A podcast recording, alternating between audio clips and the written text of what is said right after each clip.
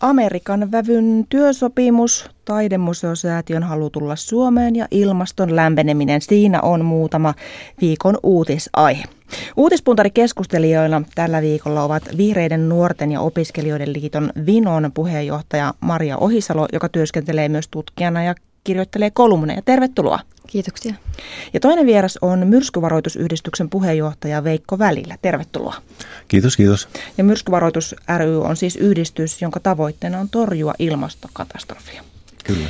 Aloitetaan tämän päivän uutisella siis, joka tuli tuossa puolilta päivin. Uutinen koskee siis globaalin ilmastonmuutoksen etenemistä. YK on ilmastopaneeli IPCC pitää ihmisen vaikutusta ilmaston lämpenemiseen erittäin varmana. Paneeli arvioi, että on 95 prosenttisen varmaa, että globaalin ilmastonmuutoksen taustalla on ihmiskunnan toiminta. Kun IPCC hyväksyi ensimmäisen raporttinsa vuonna 2001, todennäköisyys oli 66 prosenttia ja nyt on siis 95 prosentin varmuus. Kuinka kommentoitte näitä lukuja?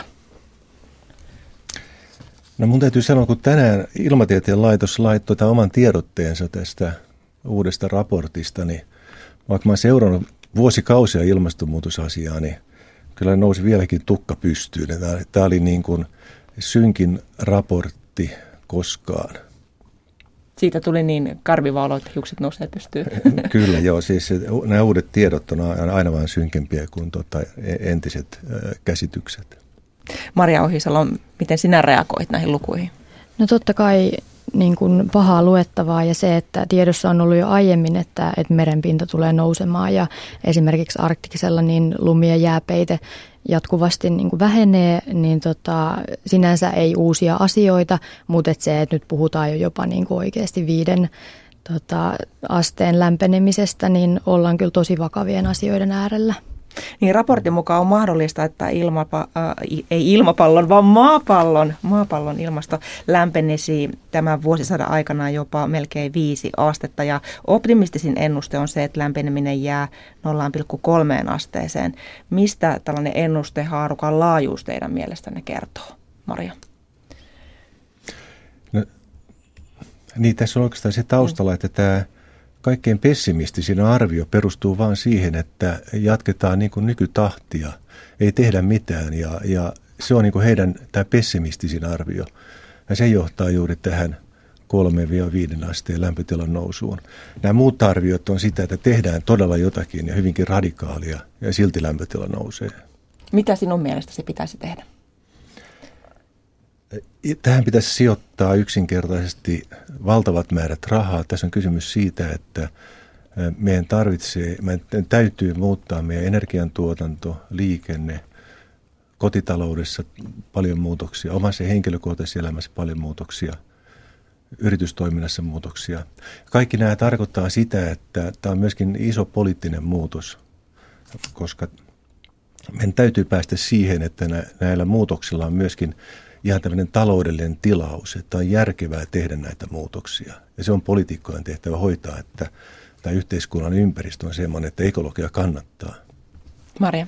Joo, se on tosi hyvä, että tässä raportissa just tuodaan näitä eri skenaarioita esille, että niin kuin tämä asia konkretisoituu ihmisille. Just niin kuin sanot, niin tosiaan pahin skenaario voi olla toi viisi, viisi astetta ja se tapahtuu, jos ei tehdä mitään.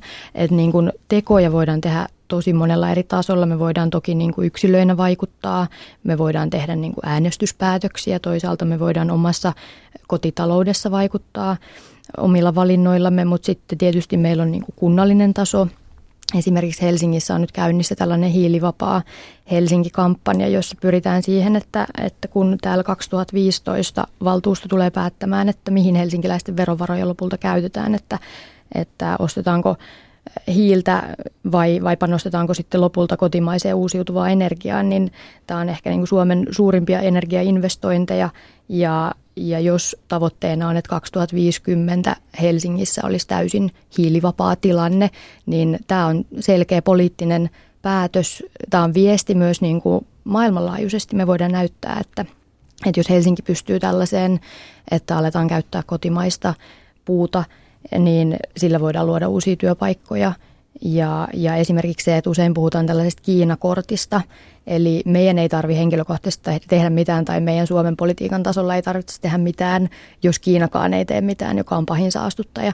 Mutta itse asiassa Kiinassakin tapahtuu jo aika paljon – ja, ja itse asiassa kiinalaiset haluaa ostaa uusinta ja parasta teknologiaa, niin se, että suom, suomalaisilla on myös tässä mahdollisuus päästä sinne cleantech-markkinoille, päästä sinne tarjoamaan niitä suomalaisia teknologisia ratkaisuja, joilla pystytään ilmastonmuutokseen vaikuttaa myös Kiinassa. Ja siellähän itse asiassa vasta oli suomalainen valtuuskunta tätä Joo, cleantechia markkinoimassa. Niin siis ka- ka- kasvihuone kaasujen päästöt kasvavat, varsinkin niin kuin sanoitkin, niin täällä Kiinassa ja muissa kehittyvissä talouksissa. Ja IPCCn mielestä päästöjä on nopeasti leikattava. Jos ajatellaan moraalin kannalta, niin onko meillä oikeutta sanoa näille kehittyville talouksille, että nyt, nyt pitäisi leikata, kun ei meillä omissa pusseissakaan tavallaan ne jauhot ole puhtaina? Nyt tämä, tämä tilannehan on se, että suurin osa tästä nykyisestä hiilidioksidista, joka ilmakehässä on, se on tuotettu sinne länsimaiden toimesta. Ja Intia ja Kiina on niin uusia tekijöitä. Niiden päästöt on tietysti voimakkaasti kasvanut ja mennyt jo ohi USAankin, mutta tota, se vanha synti on siinä, joka tällä hetkellä painaa ja siinä mielessä niin ei me voida paeta sitä omaa moraalista vastuuta sitä paitsi meillä on paljon sellaista tietämystä ja teknologiaa, jolla, jolla, jolla tämä tilanne voidaan parantaa. Mm. Tänään äh, presidentti Tarja Halonen on avannut aiemmin tällaisen Luontoliiton ilmastolupauskampanjan, jossa toivotaan siis ihmisten tekevän arkisia lupauksia hiilijalanjälkeensä pienentämisestä. Tavallaan siis tätä näin, että meidän jokaisen tarvitsee tässä asiassa jotain tehdä. Ja presidentti Halonen lupasi itse, että hän ei aio puolisonsa kanssa pitää saunaa turhaan lämpimänä.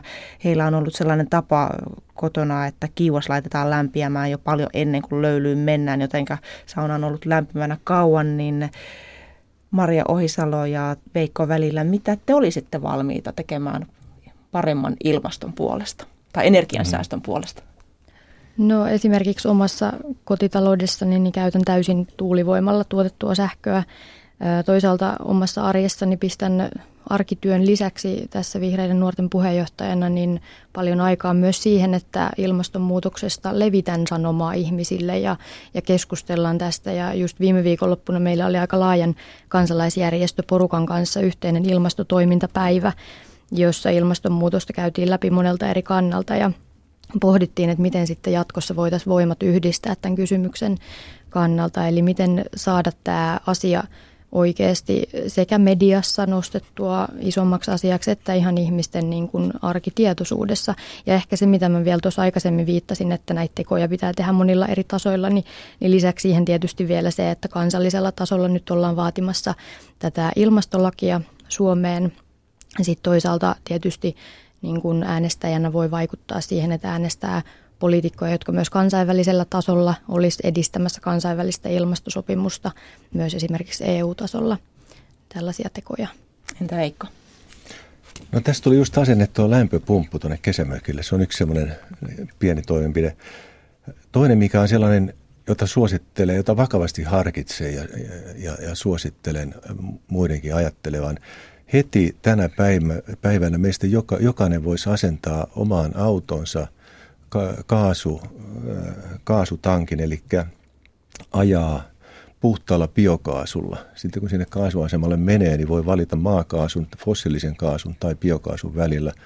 Biokaasu on vähän kalliimpaa, mutta bioka- biokaasun käyttö tarkoittaa sitä, että ei lisää enää siinä ilmakehässä oleva hiilidioksidin määrää, koska siinä biokaasussa käytettävä hiili on jo tässä biosfäärissä vapaana olevaa hiiltä. Eli se maksaa muutaman tonnin pensa- tai dieselauton muuntaminen kaasulle ja sen jälkeen ajaa puolta halvemmalla ja, ja eikä rasita ilmakehää.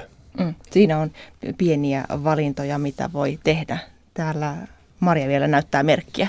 Mitä muuta tekisit? Itse asiassa nyt on lähipäivinä puhuttu tällaisesta kuin lihaton lokakuu-kampanjasta, eli tämä Riku ja Tunna, jotka tästä Mad Venturesista aikanaan nousi, niin on puhunut sen puolesta, että jokainen voisi tehdä myös sellaisen pienen teon, että, että pohtii vähän sitä omaa kulutusta, että kun käy siellä kaupassa, niin mitä lopulta ostaa omaan kaappiin. Ja tämä niin kuin usein helposti menee siihen tämä keskustelu, että ollaan rajoittamassa ihmisten yksilön vapautta siitä, että mitä kukin saa syödä. Mutta kyse on siitä, että jokainen niin kuin vaikka kerran viikossa jättäisi sen lihan syömättä, niin se olisi itse asiassa myös ilmastoteko monella tapaa. Täällä ajantasan studiossa siis uutispuntarissa ovat mukana Vihreiden nuorten opiskelijoiden liiton Vinon puheenjohtaja Maria Ohisalo ja Myrskyvaroitus ryn puheenjohtaja Veikko Välillä. Mennään seuraavaan aiheeseen tällä viikolla nimittäin ja itse asiassa koko, miltei koko syyskuun niin otsikoissa, uutisotsikoissa on ollut Nokian väistyvä toimitusjohtaja Stephen Elop Tällä viikolla uutisoitiin, että, että Nokian hallitus on keskustellut yhtiön väistyvän johtajan kanssa, Stephen Ilvin kanssa, tästä 18,8 miljoonaa euron erorahan pienentämisestä tai jopa luopumisesta kokonaan. Ja sitten on puhuttu myös siitä, että Ilopin työsopimusta olisi muutettu samana päivänä, kun kauppa matkapuhelinten myymisestä Microsoftille allekirjoitettiin. Mitä te ajattelitte, kun kuulitte nämä uutiset? Tai olette seuranneet näitä uutisia, mitä nyt putkahtelee koko ajan? Maria. No ehkä ensimmäinen ajatus oli tietysti, että et koska tämä tietysti koskettaa koko kansaa, kaikki tuntee Nokian vuosien takaa ja, ja on joku tällainen tietynlainen kansallistunne ehkä Nokian ympärillä, niin sitten rupesi miettiä, että miten paljon suomalaiset on nyt ehkä saaneet itselleen tietyn syntipukin sitten Nokialle Iilopista. Eli, eli kun kaikki uutisointi lopulta keskittyy häneen, vaikka itse asiassa aika paljon Nokiassa on tapahtunut jo niin kuin huolestuttavaa kehitystä ennen Iilopin puikkoihin astumista, eli siellä on tehty tuotekehityksessä ynnä muussa virheitä jo paljon aikaisemmin. Mitä Veikko ajattelee näistä uutisista? Mä olin itse asiassa hyvin pettynyt, koska tota noin, mä ajattelin, että eikö nyt oikein ikinä opita mitään. Koska tässä on kuitenkin se tilanne, että, että meillä on tavallaan Suomessa niin kuin vähän joka valtiossa sellainen yhteiskuntasopimus, että, että ylempi luokka hoitaa omat tehtävänsä kunnolla ja kohtuullista korvausta vastaan ja silloin kaikki on tyytyväisiä. Ja, ja tällaista – tällaista reiluutta, niin jos, jos, jos sitä vastaan niin kun, rikotaan, niin se on, se on aika paha motivaatio, motivaation alentaja sitten näissä, näissä joukoissa. Voisi sanoa, että joukon, johtaja, jou, joukon pitää olla ylpeä johtajastaan, niin sitten jos mä, mä sanon, että mun johtaja on nyt sitten Ilop, niin se ei vaan nyt tunnu niin hyvältä. Eli tässä on sellainen juttu, että Ilopin raha on loppujen aika pieni raha verrattuna siihen, miten tämä mahdollisesti vaikuttaa Nokian tai Microsoftin tulevaan taloudelliseen tulokseen. Sitä kautta, että motivaatio alenee. Nyt, nyt heillä on niin iso ongelma käsissä ja heidän täytyy yrittää selvittää, että oma henkilökuntansa kanssa ja yhteiskunnan kanssa, että päästään edes siihen samalle tasolle.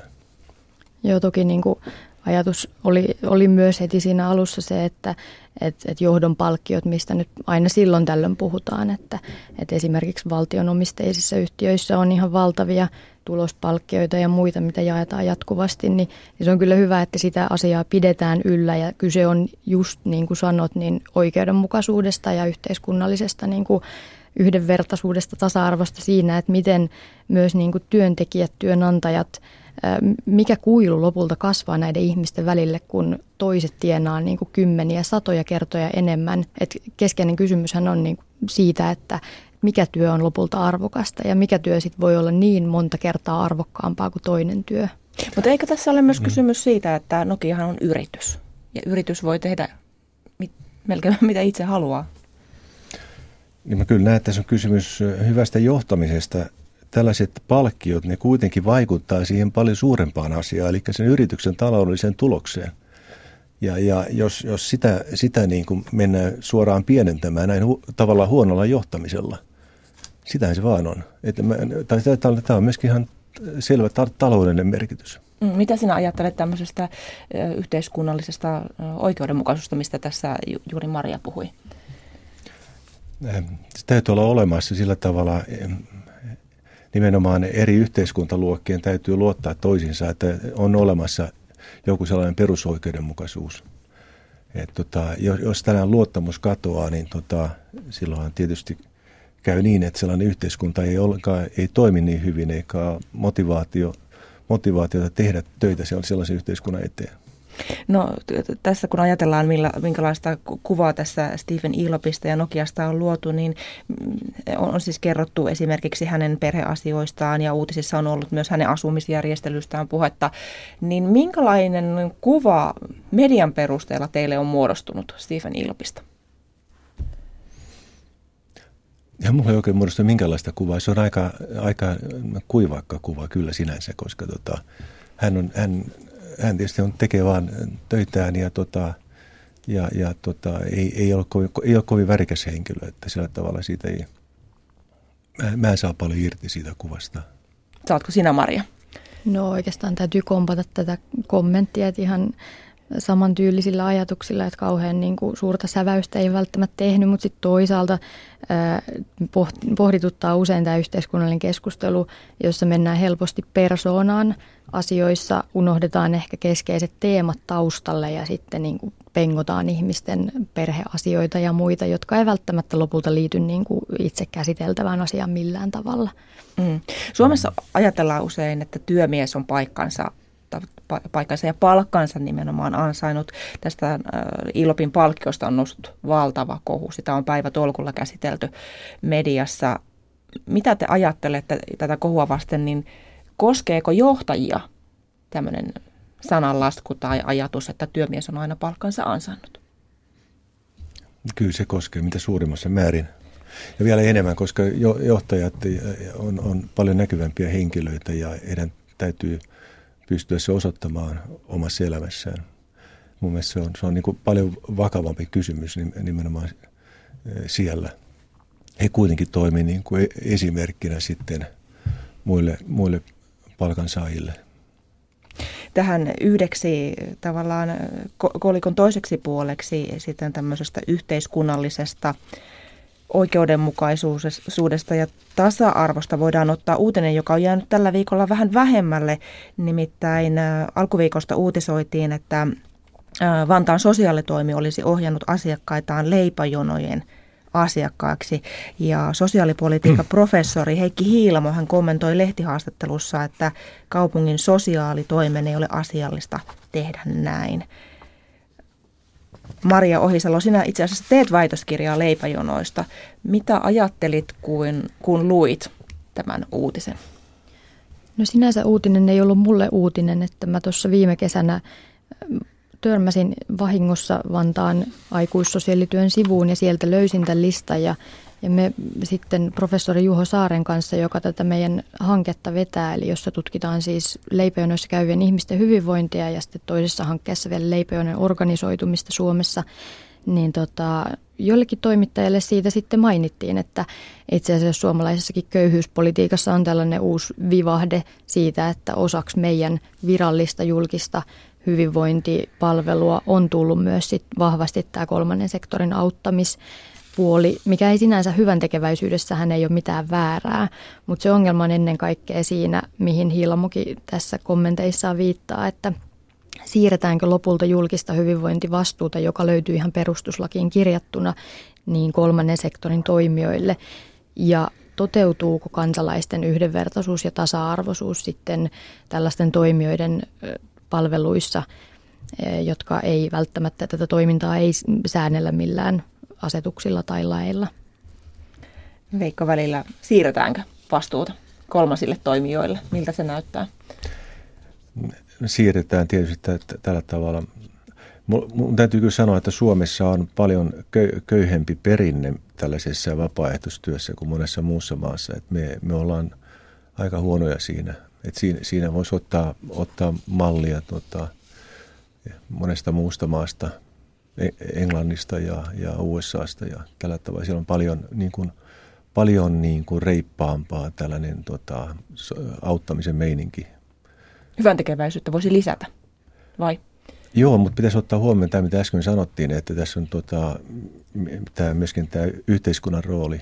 Et, et, tota, paha oloa on, on yhteiskunnassa vaikka kuinka paljon, että kyllä mahtuu hyvän tekeväisyyttä. Itse asiassa me ollaan huonoja hyvän tekeväisyydessä. Mm. Ruokapankit alkoivat levitä Suomessa 90-luvun laman aikana, mutta eivät ne ole sen jälkeen poistuneet, vaikka parempiakin aikoja on ollut.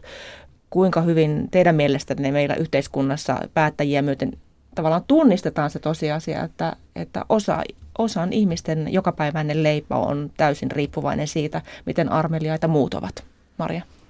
No aika vähän itse asiassa puhutaan sellaisesta sosiaalisesta etäisyydestä, joka erilaisten ihmisryhmien välillä pikkuhiljaa alkaa Suomessakin olemaan. Eli, eli siinä vaiheessa, kun hyvinvointivaltiota on rakennettu, niin me ollaan kaikki oltu siinä samassa veneessä. Sitten 90-luvun tiettyjen toimenpiteiden, laman toimenpiteiden aikana, niin pikkuhiljaa eriarvoisuus eri ihmisryhmien välillä on alkanut kasvamaan ja esimerkiksi tuloerot on selkeästi kasvanut sieltä lähtien. Ja niin kuin sanoit, niin leipäjonot ei ole mihinkään poistunut. Että tässä on sellainen niin kuin piilotettu vaara, että kerran kun sitä vastuuta siirretään, niin se voi olla, että se vastuu jää pysyvästi. Ja esimerkiksi Kanadassa on ollut samanlainen kehitys, että – siellä 80-luvun laman aikaan niin ruokapankit alkoi yleistymään ja tänä päivänä niihin turvautuu suurempi osa kuin koskaan aikaisemmin. Briteissä tällä hetkellä ruokapankit on räjähdysmäisessä kasvussa määrältään siellä hallitus toteuttaa tällaista big society-ajattelua, eli sanotaan, että big society, not big government, eli suuri yhteiskunta, mutta ei sitten toisaalta suuri valtio, eli pyritään viittaamaan myös samalla siihen, että voidaan karsia julkisista sosiaali- ja terveyspalveluista, kunhan ihmiset kantavat toisistaan mm, tällaista niin kuin lähimmäisen vastuuta, eli sälytetään sitten myös ihmisille muille tätä vastuuta.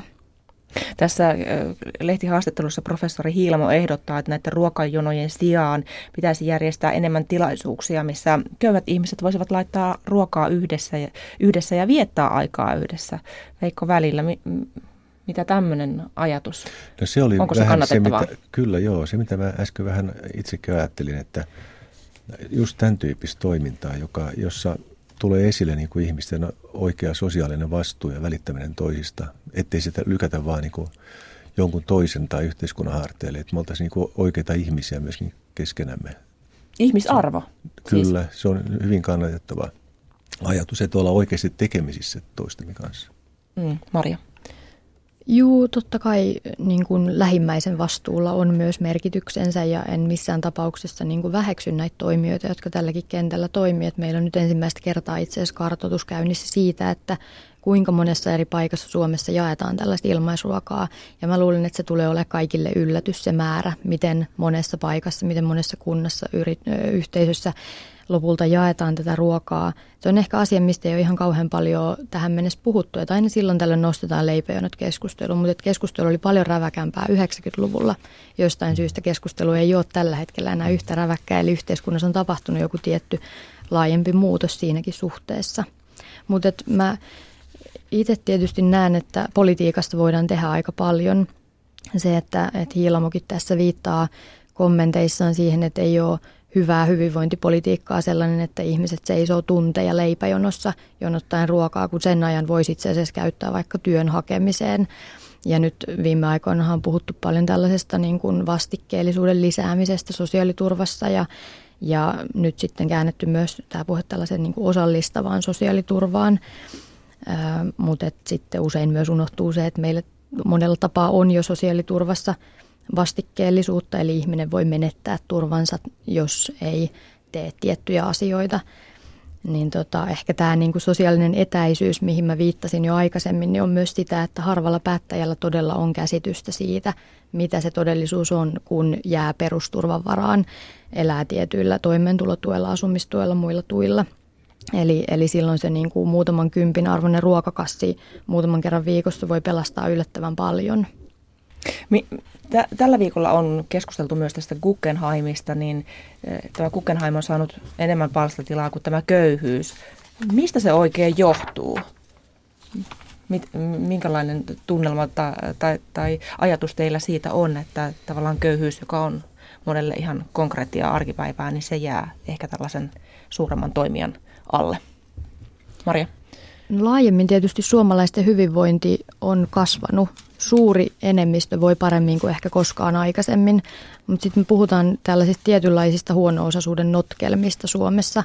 Eli huono-osaisuus kasautuu samoille ihmisille, saattaa olla työttömyyttä, sairauksia, muita asioita, jotka yhdessä muodostaa sellaisen tietynlaisen noidankehän. Ja, ja sitten tämä myös tarkoittaa samalla sitä, että jos suurempi osa kansasta voi hyvin ja vaan joku tietty ryhmä voi huonommin, niin niitä ei tunnisteta niitä todellisuuksia siitä. Ja Guggenheim on ehkä sitten, niin kuin verrataan, niin jokainen voi helposti muodostaa mielipiteen siitä, mutta köyhyys on ilmiönä niin laaja, johon siihen liittyy valtavasti erilaisia asioita, valtavasti erilaisia toimenpiteitä, toimijoita, jotka voi asiaan vaikuttaa, niin mä ehkä luulen, että kyse on just siitä tietyllä tavalla niin kuin asioiden – käsin kosketeltavuudesta, että jokainen voi muodostaa mielipiteensä siitä, että pitäisikö Helsinkiin tulla Guggenheim. No mi- mitä sanot Veikko välillä, pitäisikö?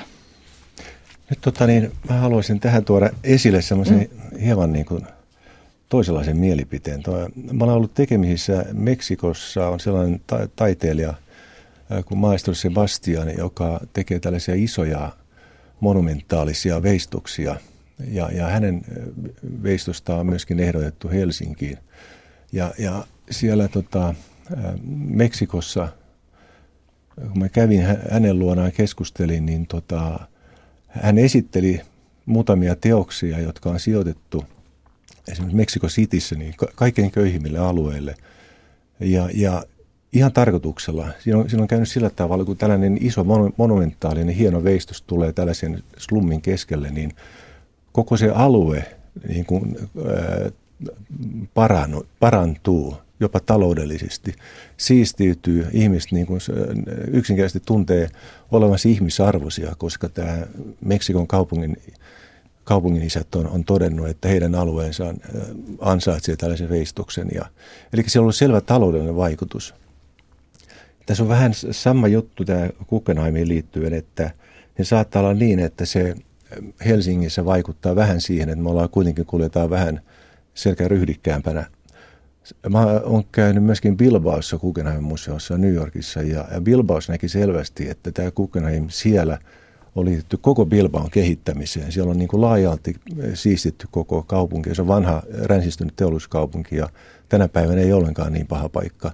Et se, on niin kuin, se liittyy siis koko sen, voi sanoa, että se on yhteiskuntapoliittinen asia. Se ei ole vain yksi museo tai yksi, yksi, yksi patsas, vaan kysymys on siitä, että mi, miten se vaikuttaa ihmisiin ja mikä, minkälainen olo siitä tulee ja miten se tuntee itse vähän niin kuin ylpeämmäksi. Niin. Se täytyy liittää tähän kulttu- kulttuuriseen merkitykseen ja yhteiskunnalliseen merkitykseen. Maria, ymmärrettäisiinkö täällä se, että tavallaan, jos ajatellaan, sinä olet tutkinut näitä le- leipäjonoja, niin ymmärrettäisiinkö täällä se, että tänne tulee taide ja joku taidelaitos ja se tekisi henkisesti ehkä hyvää? Miksei? Mä henkilökohtaisesti tietysti niin kuin myös Helsingin kaupungin varavaltuutettuna joudun muodostamaan lopullisen kantani ehkä jossain vaiheessa. Tällä hetkellä mä luulen, että se arkkitehtuurikilpailu, mikä siinä mahdollisesti tulisi ja joka rahoitettaisiin näin yksityisin varoin, niin miksi ei? Miksi me ei katsottaisi niitä mahdollisuuksia, mitä siitä tulee? Ja on hienoa, että tietysti Suomi ja Helsinki on nähty tällaisena mielenkiintoisena uutena paikkana, mutta pitää muistaa, että meillä on jo ennestään aika hyvää sanoisiko tietynlaista pöhinää Helsingissä. Helsingistä on puhuttu jopa uutena Berliininä, eli meillä on kansalaisten, kuntalaisten omaehtoista toimintaa. Ihmiset on alkanut pistää ravintolapäivää, kirpparipäivää, uudenlaisia asioita pystyyn, niin niille pitää antaa myös oma sijansa. Ja mun mielestä niin kuin suomalaisen kulttuurikentän pitää olla vahvasti mukana tässä hankkeessa, jos, siitä, jos siinä tullaan etenemään mutta että julkisin rahoin en missään tapauksessa itsekään sitä lähtisi täysin edistämään. Tässä vielä vi- viimeisenä aiheena otetaan lopuksi se, että Loton ja Veikkauksen muiden arvontaohjelmien lähettäminen loppuu Yleltä ja tulevana sunnuntaina nähdään viimeinen Lottoarvonta Ylen kanavilla. Seuraavan kerran ne pyörivät siis MTV3. Nyt lyhyesti, minkälainen suhde teillä on Lottoon? Ei mitään suhdetta. Va- vaimo niin. lottoa ja mä itse en lottoa. Musta tuntuu, jos mä voittaisin lotossa, mun elämä menisi pilalle. Että se, se, on, se vaikuttaa tavallaan ehkä liian paljon omaa henkilökohtaiseen elämään. Maria. No ehkä jotkut muistot liittyy lapsuuden iltoihin, jolloin lottoa katsottiin yhdessä perheenä, mutta ei mitään sen suurempaa. Harvemmin tulee lotottua ja itse asiassa mietin, että tänä päivänä moni katsoo lottotuloksia ja muita jo internetistä, että ehkä kuvio on jo monella tapaa muuttunut ennestäänkin. Näin siis sanoi Vihreiden nuorten ja opiskelijoiden liiton Vinon puheenjohtaja Maria Ohisalo ja toisena keskustelijana oli Myrskyvaroitus ryn puheenjohtaja Veikko Välillä. Kiitos teille uutispuntaroinnista.